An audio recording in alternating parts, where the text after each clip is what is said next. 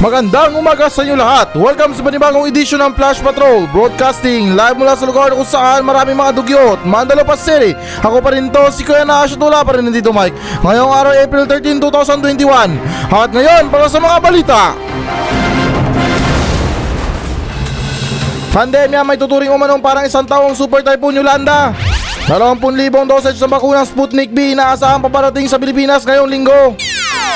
Philippine General Hospital nagbahagi ng tips para sa pag-home quarantine ng isang pasyenteng may COVID-19. Publiko inimok na huwag magsinungaling tungkol sa tunay na pangalan at address kung sasailalim sa COVID-19 test. Malusog na Pangulong Duterte, pangungunahan ng bansa sa pagbangon mula sa pandemya. Pandemya may tuturing umanong parang isang taong super typhoon Yolanda.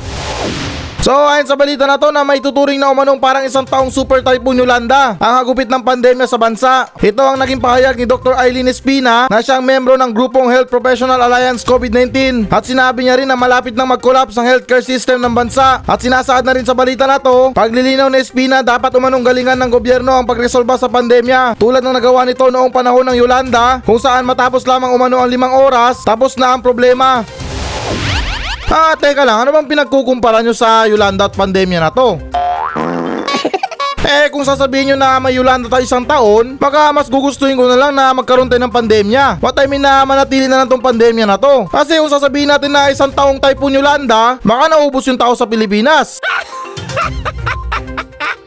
Eh, itong typhoon Yolanda nga na ilang araw lang tumagupit. Ilang libong katao agad ang namatay. So imagine nyo na lang na isang taon umagupit ito. Baka ipagdasal nyo na, please Lord, ibalik nyo yung COVID. Pati yan naman pinagsasabi ng mga eksperto na to. May mga panahon pa pala kayo para yan tulad ng mga ganitong problema? Sa tingin ko na wala namang magandang idea ito eh. What I mean na wala tayong mapapala dito. Sa kakasabi nyo ng Typhoon Yolanda, makabuyag-buyag lang mas dumating pa yung pinakamalakas na bagyo sa Pilipinas. Matching may COVID pa. So imagine nyo na lang yun, nasa pandemya tayo, hinagupit tayo ng bagyo, tapos ah masakit pa yung mga ngipin natin.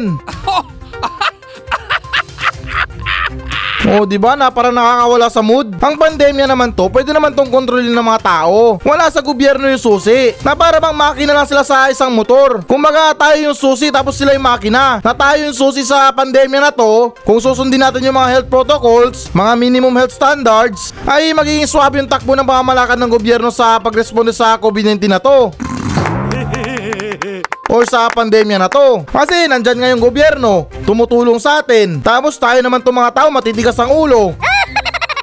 Hindi tayo nakikinig sa mga payo nila. Sabihin na natin na corrupt sila, ganito wala tayong tiwala sa kanila. Kaya gumagawa tayo ng ibang batas natin. What I mean ba na sinusunod natin yung mga sarili natin? Hindi na tayo nakikinig sa kanila dahil alam natin na corrupt sila. Pero may trabaho pa rin sila na para solusyonan itong pandemya na to. Pati hindi sa lahat ng oras corrupt yung gobyerno.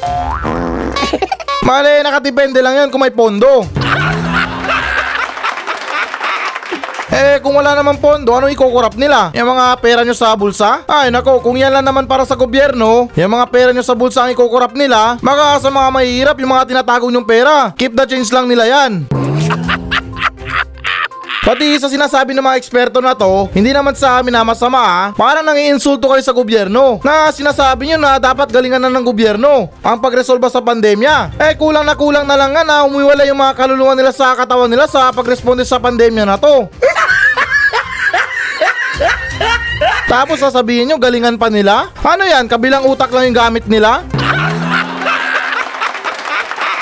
Na inuudyok nyo na, oy, ganahin nyo na yung kabilang utak nyo. Malala na ang problema sa pandemya. Kailangan nyo na gamitin yung dalawang magkabilang utak nyo. O, di ba na parang insulto? Na para bang may binubuhat yung gobyerno na pagkabigat-bigat? Tapos sinasabi ng mga eksperto na to na, bilisan mo na dyan, dalian mo na. Kagaan-gaan ang binubuhat mo, babagal-bagal ka pa.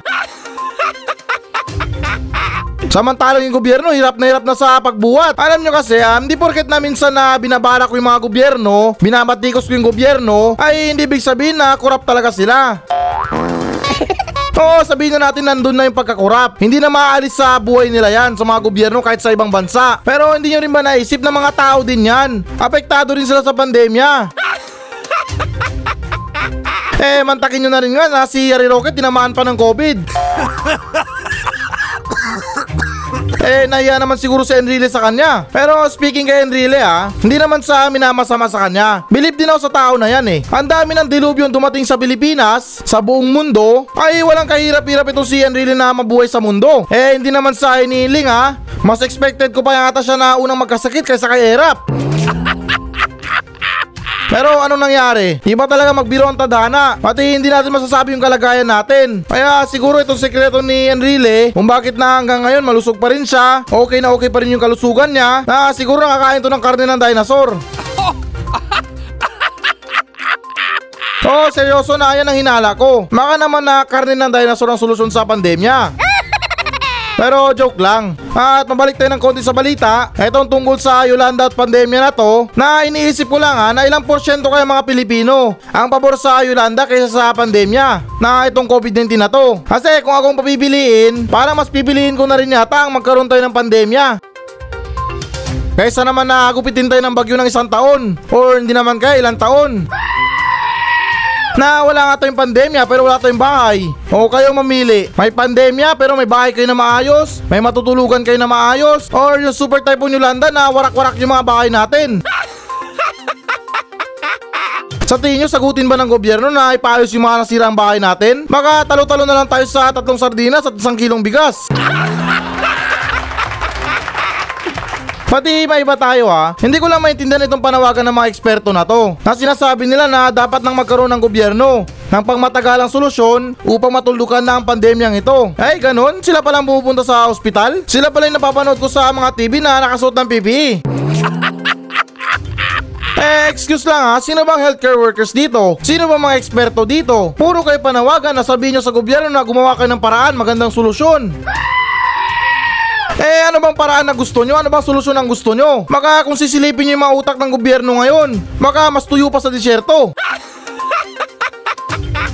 Kasi wala nang maisip na ibang paraan, kundi maghintay na lang ng bakuna. Eh hindi naman sa amin na masama, kayo kasi mga eksperto dito. Kung magsasuggest kayo, kung mananawagan kayo sa gobyerno, with matching na idea na rin. Na gobyerno, ganito, makinig ka, tarpulano. Problemado na kami sa kapasidad sa mga ospital. Baka pwede namin gamitin yung bakuran mo sa palasyo mo. Kasi isang hektarya kasi yung bakuran mo sa palasyo mo.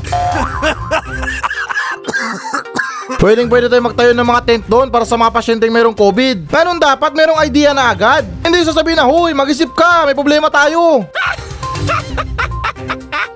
Galingan mo sa pag-iisip. Ginawa yung Jimmy Neutron yung mga gobyerno. Alam ko naman din na para sa mga health workers natin ay pagod na pagod na kayo. Hindi nyo na kaya hawakan itong pandemya na to. Pero ulitin ko para sa akin ha, sino bang mas may alam? 'Di ba kayo? Eh di kayo mag-isip ng paraan. Sa kayo sabihin sa gobyerno. At kung mag-isip man kayo ng paraan, ah, pakisingitan na rin ng ekstrang korap. Para naman na mapakinggan ng gobyerno ng mga hinanaing nyo o yung mga panawagan nyo. Kasi kung hindi nyo lalagyan ng ekstrang korap yan, ay hindi nila tutugunan yan. Para bang vending machine na kung gusto mo ng coke, magulog ka ng 20. O di ba na para sa hindi nakakuha, ah ganito yan, linawin ko. Pero next time na lang, nakalimutan ko. Sunod naman tayo na balita. Dalawang libong dosage ng bakunang Sputnik B inaasahang paparating sa Pilipinas ngayong linggo. So ayon sa balita na to ng 20,000 dosage ng bakunang Sputnik B ang inaasahang paparating sa Pilipinas ngayong linggo. At base rin sa ilang impormasyon, ang naturang 20,000 dosage ay parte ng kabuang 500,000 ng dosage na nasabing bakuna mula sa Russia na nakatakdang ipadala sa Pilipinas sa buwan ng Abril o Mayo. At dagdag rin sa balita na to, nakatakda rin ang pag-uusap ukol sa pagresolba ng COVID-19 ng Pangulong Rodrigo Duterte at ang Pangulo ng Russia na si Vladimir Putin. So ayan, another bakuna na naman sa Pilipinas ha. Kaya para sa mga priority dyan, huwag na kayo maginarte ha. Kasi parehas din yan, bakuna din yan. Magkaiba lang yung pangalan. Kasi kung hindi tayo magpapaturok ng bakuna, mas lalo na itong lalala itong pandemya na to. Haabot na naman tayo sa panibagong taon. Parang gusto yata na gawing episode to ng One Piece itong pandemya na to na hindi matapos-tapos. Kasi kita nyo rin sa ibang balita na ilang mga tauhan ng gobyerno or nagtatrabaho sa gobyerno ang sumisingit sa mga listahan ng priority list. Makakuha lang ng bakuna. Samantalang kayo mga priority, umaayaw kayo? Parang nakipaglaro lang kayo ng pera o bayong yan na pinili nyo yung pera kaysa sa bayong. Pero yung laman ng bayong ay bakuna para sa ikabubuti ng buhay natin. Hindi nyo ba alam yung pakiramdam na nabakunahan na? Sobrang sarap sa pakiramdam. Lalo't kung nakadalawang dosage ka na. Nako, ang sarap sa pakiramdam para kang bagong laya sa areas. What I mean sa kulungan. Mas masarap pa siguro yung pakiramdam na ganun. Na mabakunahan ka ng todo. Yung tipo na wala ka ng problema sa pandemya. Dahil nabakunahan ka na, na talagang masasabi ko sa inyo na masarap talaga sa pakiramdam ang mabakunahan. Kaya sa mga tao na hindi pa nabakunahan, ah, relax lang kayo, darating din yung araw na makakatanggap din kayo ng bakuna. Mati malay ba natin na magkasabay tayo sa pila sa pagtanggap ng bakuna? Kasi ako hindi pa ako nabakunahan. Kaya ko lang sinabi yun kasi nanonood ako sa YouTube ng mga tao na binabakunahan. Tapos habang nanonood ako ng mga tao na binabakunahan, dinadama ko talaga yung sarap ng pakiramdam na mabakunahan. Oo, masakit yung injection para sa akin. Pero okay lang yan, sa una lang yan masakit. Sasarap din yan sa dulo. Kaya huwag tayong mawalan ng pag-asa sa bakuna na to. Kasi yung pag-order ng gobyerno sa bakuna ay parang Shopee at Lazada lang yan. Na medyo may katagalan sa pagdating ng mga delivery. Pero at least dumarating. At may iba tayo ha. Etong pangalan ng bakuna na to na may pangalan na Sputnik B. Ah, tanong ko lang din na talagang sa Russia ba to galing? Mga naman sa Bilibid Prison to sa Muntinlupa. Eh kasi itong Sputnik B na to, sa pagkakaalam ko parang samahan to ng mga gang. Yung mga gang sa kulungan na minsan napapabalita sa mga riot. Baka yung mga gang ang may gawa ng bakuna na to. Eh, hindi na rin siguro ako magtaka baka next month or after a next month. Baka magpadala na rin ng bakuna yung komando. Yung kalaban ng Sputnik. Pero ito seryoso ha. Paiba-iba man yung mga brand na dumarating na bakuna sa Pilipinas, ay para sa akin pare-pareho lang yan. Na para bang Milo, tapos Chucky, Cloud9, 45 Choco, na magkakaiba yung mga brand nila, pero iisa yung lasa nila. Kaya wag na tayong matakot o mangamba sa mga bakuna na paparating. Di porket din na binabatigos ko yung Russia tungkol sa mga bakuna na ginagawa nila, ay kalimutan nyo na yun, ay mga biro ko lang naman yun. Alam ko naman din na mga alcoholic yung mga Russia o yung mga Russiano na yan na puro na sila kalukuhan sa mga ganyan, sa mga ganito. Pero hindi nyo ba alam? Sila yung kauna-unahang bansa ang nakapunta sa buwan. Wow! So imagine yun, nagpaplano pa lang yung mga ibang bansa na pumunta sa buwan, sila nagawa na nila. Pati oh, pinagtawanan natin yung bakuna na ginawa nila na ura-urada. Pero ano napatunayan nila sa Sputnik B na to? Diba ito pa rin yung kinalabasan sa bakuna nila? So kaya by this time magtiwala na tayo sa Russia Kasi kahit ilang beses ko ulitin sa inyo to Ay lahat ng bakuna ay pare-pareho lang Magkakaiba lang yung mga pangalan Pero same lang sila bakuna na halimbawa na lang din ulit na panty at brief. May mga samut-sari na mga brand. Pero iisa lang yung ganap nila. Na minsan may mga side effect din yung mga brief na gawa nila. Na minsan makati dun sa parte na yun. Yung mm, alam nyo na yon. Kasi minsan hindi hiyang yung mga balat natin sa mga tela nila. Kaya gayon din sa usaping bakuna. Na minsan yung tao na hindi hiyang sa bakuna na yan. Pero pasalamat pa rin tayo na yung mga bakuna na dumarating sa atin ngayon ay halo-halo. Na kung hindi ka yang sa Sinovac, pwede kang lumipat sa Pfizer. Kung hindi ka naman yang sa Pfizer, pwede ka naman lumipat sa Coronavac. O di ba na maging thankful tayo na ganyan yung bakuna sa Pilipinas. Hindi lang halo-halo, nagmukha pang chapsoy. Kaya manalig lang tayo sa mga bakuna na paparating sa atin kasi ulitin ko, napakaswerte ng mga tao na priority sa bakuna ngayon. Lalo't limitado pa yung mga bakuna na dumarating sa Pilipinas. Kaya kung priority man tayo, ay ituring natin to na nanalo tayo sa loto. Kasi yung mga ibang tao dyan na handang magbayad kahit gaano pa kalaking halaga, mabakunahan lang sila. Samantalang tayo libre, priority pa. Sunod naman tayo na balita. Philippine General Hospital nagbahagi ng tips para sa pag-home quarantine ng isang pasyenteng may COVID-19. So ayon sa balita na to na nagbahagi yung Philippine General Hospital ng mga tips para sa pag-home quarantine ng isang pasyenteng may COVID-19. Ayon ang tagapagsalita ng PGH na si Dr. Jonas De Rosario, kabilang sa mga essential medical equipment para sa monitoring ng COVID-19 sa tahanan ay ang mga thermometer, blood pressure monitor, o gauge at pulse oximeter para masukat ang oxygen level ng isang tao. At sinasaad na rin sa balita na to na pinayuhan naman ng Department of Health ang publiko na gamitin ang oxygen tanks na may medical supervision at nagbabala rin ng ahensya na maaaring magkulang ang supply nito sa mga pagamutan lalo at may mga ulat na pinapakyaw ang mga oxygen tank sa mga tindahan ng mga medical supplies. Parang kahapon lang nagdaan na, na yung dati mga face mask ang pinapakyaw. Ngayon mga oxygen tank na. So kita nyo na yan para sa mga matitigas ang ulo. Hindi biro ang presyo ng mga oxygen tank ha. Akala nyo na mura lang yan. Di porket nahangin lang ang laman yan, ay sabihin nyo na ay mura lang yan, magparipil lang ako sa vulcanizing. Oo, oh, na kapag yan ang sinubukan nyo, na lumanghap kayo ng mga hangin sa vulcanizing shop, baka mapatching yung lalamunan nyo. At hindi na kayo makahinga. Kaya para sa mga pasaway na tao pa rin dyan, na ayaw pa rin sumunod sa mga health protocols, eh kayo nang bahala. Baka trip nyo mag-inquire kung magkano ang oxygen tank. At wag nyo na rin hintayin na mangyari yan sa mga tao. Na in the future, wag naman sana. Na bawat tao kailangan ng oxygen tank. Bawal lumabas nang walang dalang oxygen tank. Ewan ko na lang kung magmukha tayong bumbero niyan. Pero anyway Sam, para sa Department of Health, parang gusto nyo pang rumakit sa mga medical supplies nyo ah. What I mean sa mga oxygen tank nyo. Yan ba yung tatak ng mga tangke nyo? Yan may mga medical supervision? Hmm, parang nangangamoy negosyo na naman dito ah. Pero ewan ko lang, na baka naman na sinasabi nila na may kumakalat na mga generic na oxygen tank. Kaya sinasabi nila tong medical supervision. What I mean na meron nakalagay na medical supervision sa mga tangke ng oxygen. Pero anyways, bahala na sila. Eh kung ano ikakabuti, susuporta na lang ako. Pero anyway Sam, para sa PGH na to, para napakababaw naman ng mga tips nyo para sa mga pasyente sa mga pag-home quarantine nila. Hindi naman sa minamasama ah, pero yung mga binibigay nyo na essential daw na medical equipment, malaki ba ang tulong yan sa isang pasyente na nag-home quarantine?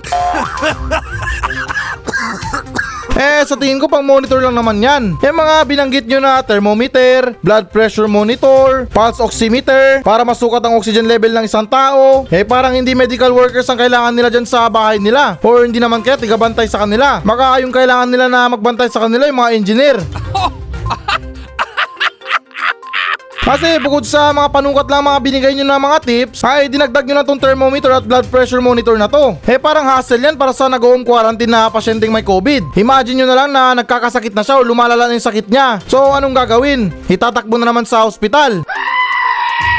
Okay na sana kung may agad-agaran na ambulansya na nakabantay. Eh paano kung wala? Eh di natigok pa yung pasyente sa loob ng kotse. O hindi naman kaya sa tricycle. Kasi para sinabi nyo na rin na huwag kayong mamatay sa ospital. Doon kayo sa mga bahay nyo mamatay. Kasi tingnan nyo to ha, imagine nyo na lang. Yung mga pasyente na hindi related sa COVID-19, na halimbawa na lang na aksidente, ganyan. Yung ginagawa nila na pinapauwi nila sa ospital, pero nagbibigay sila ng mga reseta kung ano bang iinumin nila. Habang nagpapagaling sila sa mga bahay nila. Samantalang ito COVID, wala man lang kahit biogesic. Magbibigay kayo ng thermometer. Anong gagawin nila dyan kapag tumaas yung lagnat nila? Lunukin nila yung thermometer nila? Eh, mas mainam na siguro na kapag ganyan yung plano nyo, na gusto yung ipa-home quarantine yung isang pasyente na may COVID, magbigay na lang kayo ng mga essential na medical equipment. What I mean na ibang medical essential na equipment. Tulad sa monitoring sa pulso ng tao. Yung tumutunog sa monitor, yung beep, beep, beep. At kapag pumantay naman yung linya, na ibig sabihin wala nang hininga yung pasyente, doon nyo idadagdag yung ginagawa ng may ibang doktor na kinukuryente nila yung tao. Para naman na kung sakali na wala na talang pag-asa, may magagawa yung pamilya sa pasyente. Masusubukan nilang mai-revive yung pasyente. Hindi yung sasabihin nyo na kapag bumaba sa level 92 yung oxygen level ng tao, ay itakbo agad sa ospital or sa emergency room. Eh, kayo na nga mismo nagsabi na punuan na mga ospital ngayon. Tapos sasabihin nyo na itakbo sa mga ospital? Mga namatay nga sa COVID, pila-pila sa cremation center, dyan pa kayo sa ospital? Kaya para sa akin ulitin ko ha, na parang sinabi nyo na rin sa mga tao na huwag kayong mamatay sa ospital. Diyan kayo sa mga bahay nyo mamatay. eh kung sa tingin ko na ganyan lang naman yung gusto nyo, gumawa na lang kayo ng tutorial na kung paano magbalot ng bangkay. What I mean na yung proper na pagbalot sa bangkay. At ito pa, habol ko lang ha. Ito mga sinasabi nyo na mas mainam umanong may nakaantabay sa loob ng tahanan. Hmm, iniisip ko lang kung sino nakaantabay sa loob ng tahanan na yon. Baka si kamatayan ng miniminyo na nakaantabay. Eh kasi para sa akin parang hindi naman yata tama na yung taong walang COVID ang magbantay sa mayroong COVID. Tapos wala pang sapat na kagamitan na mga PPE na yan. Eh paano kung namalengke yan? Eh paano kung nangutang sa tindahan yan? Eh di nagkandahawa-hawa pa tayo. Kaya may naisip ako na ibang paraan. Bale, yung gagawin natin, yung nakaantabay din na magbabantay ay COVID patient din. Na yun, mas mainam pa yun na bantayan nila yung mga sarili nila. Bale, paunahan na lang sila sa paghinto sa paghinga. Eh, kasi naman sa mga ibang ospital, parang niluluwa nila yung mga ibang pasyente na. At yung masakla pa doon, yung mga walang perang pasyente pang niluluwa nila. Sunod naman tayo na balita. Publiko inimok na wag magsinungaling tungkol sa tunay na pangalan at address kung sasailalim sa COVID-19 test. So ayon sa balita na to na hinimok ang publiko na huwag magsinungaling tungkol sa tunay na pangalan at address kung sasailalim sa COVID-19 test. At sinabi rin sa balita na to na ani ni Abalos dapat ani ang palagi magsabi ng totoo ang publiko sa mga test bagkus kung peke ang ibibigay nilang address o pangalan magiging imposible na para sa mga otoridad na mahanap ang kanilang kinaroroonan kapag sila ay lumabas na positibo sa mga resulta. At sinasaad na rin sa balita na to kung lagi magsisinungaling ang ilang publiko at kinalaunay magpositibo sa mga resulta, hindi sila agad mapapayuhan ng kinaukulan at hindi sila kaagad na magagamot at ma-isolate. Pambihira nga naman, sinong tanga magpapalit ng pangalan? Or magsisinungaling sa mga information nila kapag magpapaswab test sila. Eh, nagbayad-bayad ka ng pagkamahal-mahal dyan. Tapos magsisinungaling ka sa information mo? Eh, sila na yung pinakatangang tao sa buong mundo. Alam ko na natatakot kayo na baka puntahan kayo ng mga pulis Tapos magtaka yung mga kapitbahay nyo na Uy bakit siya pinuntahan ng mga pulis Or hindi naman kaya sinundo siya ng ambulansya Baka nagpositive sila tapos iniisip nyo na baka ma-discriminate yung buong pamilya nyo. Kaya nagsisinungaling sila sa mga information nila sa tuwing nagpapaswab test sila. Eh, tanong ko na lang din, karamihan ba sa mga publiko, kapag nagpapaswab test ba sila, ano ba ang purpose? Sinungaling ako kung yung pakay lang nila, malaman lang nila kung positive ba sila or negative sila. Oo, seryoso na, sabihin nyo na sinungaling ako. Pero alam na alam ko na yun mismo. Or hindi naman kaya para sa akin lang talaga na malakas yung kutob ko. Kaya lang naman sila nagpa-swab test kasi yan ang requirements ng gobyerno.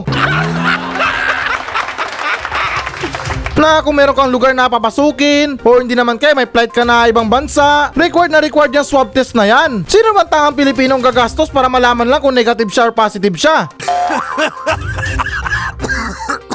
Magkamahal-mahal ng swab test na yan? Eh paano kung nag-negative yung tao? Tapos maling pangalan ang nilagay niya doon. At yung result na yun, kailangan na kailangan niya para sa trip niya sa ibang bansa. Eh di nga nga siya. Dahil hindi match yung pangalan niya sa ID at yung pangalan niya sa result ng swab test. Kaya tanga lang yung sino magsisinungaling sa mga information nila sa mga swab test. At ito marahil na narinig nyo na to sa akin. Ito na rin ang hindi ko maintindihan na wala pa rin sagot. Ito naman kasi mga swab test na to, meron pa silang mga rush na tinatawag na 24 hours lang may result na. Kung hindi naman rush, dalawang araw hanggang tatlong araw yung result mo. Eh di talaga makakatakas yung tao sa inyo niyan. Sabihin na natin na nag-positive siya sa COVID. Tapos tama yung information na nilagay niya doon. Eh kung pupuntahan naman niya ng mga otoridad sa bahay niya, baka magsinungaling din yung mga kaanak niya. Na sasabihin na hindi po namin alam, naglayas po kahapon. Pero yung totoo, nasa likod lang pala ng pinto. Eh, paano rin na hindi makakatunog yung pasyente? Kung yung pumunta sa bahay nila nakasuot ng pang-galactic force na mga damit. Na in short, naka-PPE lahat. Eh di malamang alam na ng mga tao yan na may susunduin niya silang COVID patient. Kaya sa mga result na to na kung tatanggalin natin tong tatlong araw hanggang dalawang araw na result na to, maka maibsan pa natin o mahihabol pa natin yung mga pasyente. What I mean na mako-corner pa natin sila. Kasi para saan pa ba yung 2 to 3 days na yan? Kung meron naman tayong rush, eh sobrang kapal naman ng mga mukha nyo. Yung tipo na binili nyo lang 8 pesos yung mansanas sa kabilang pwesto. Pero pagdating sa pwesto nyo, 10 peso na. Kaya paano natin masusolusyonan itong pandemya na to kung mismo yung susi sa paghahanap sa mga taong may COVID ay binabayaran pa?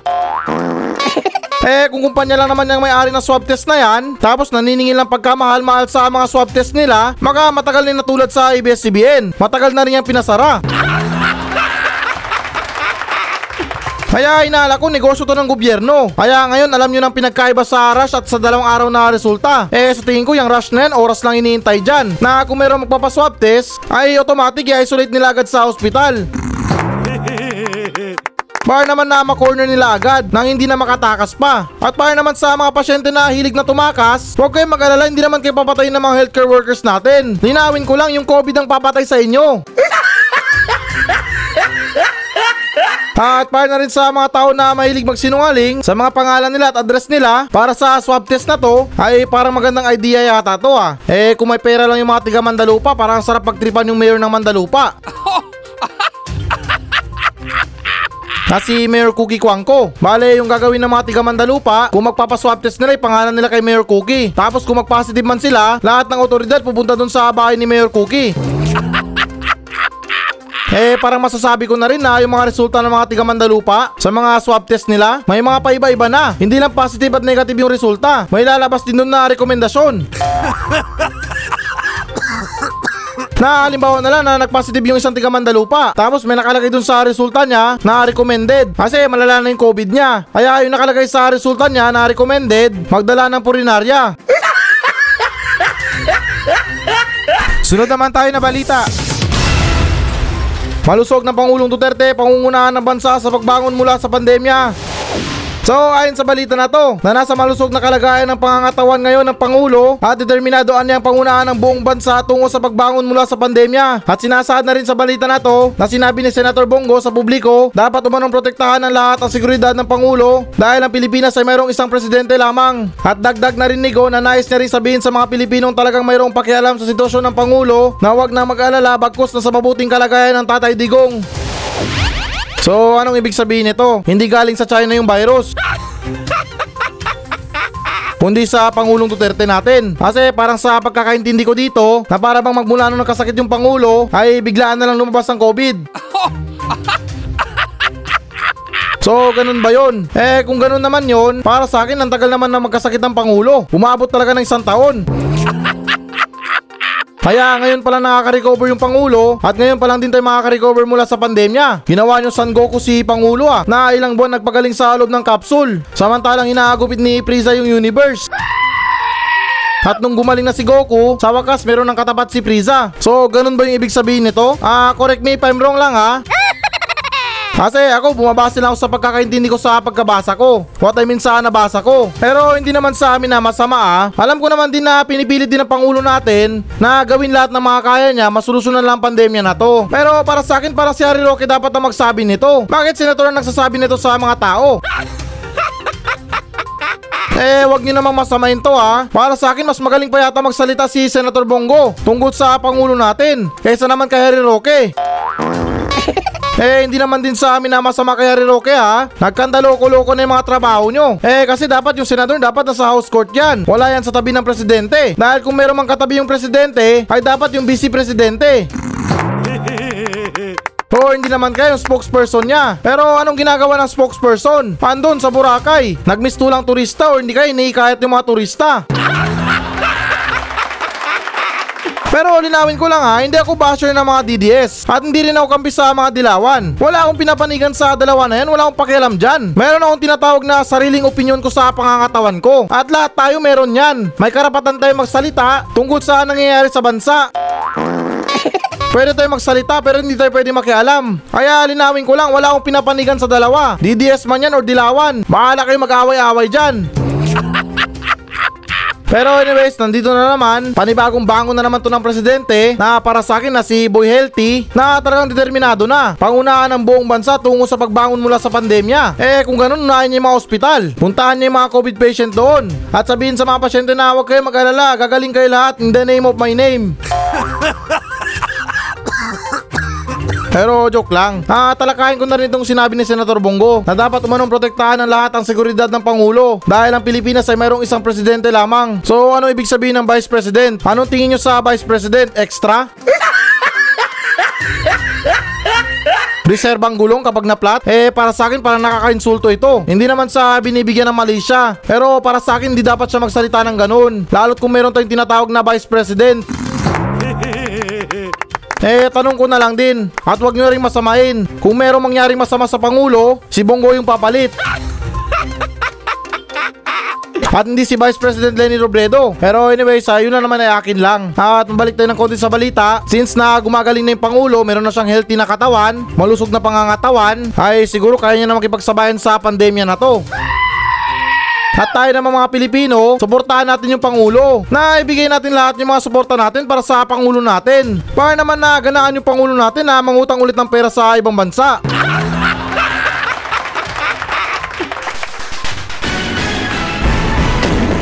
So yan muna mga balita ng Flash Patrol sa araw na to. Maraming salamat sa pakikinig. Ako pa rin to, si Kuya Nash at maraming salamat ulit. Wala pa rin si Tito Mike. Masayang masaya ako at goodbye!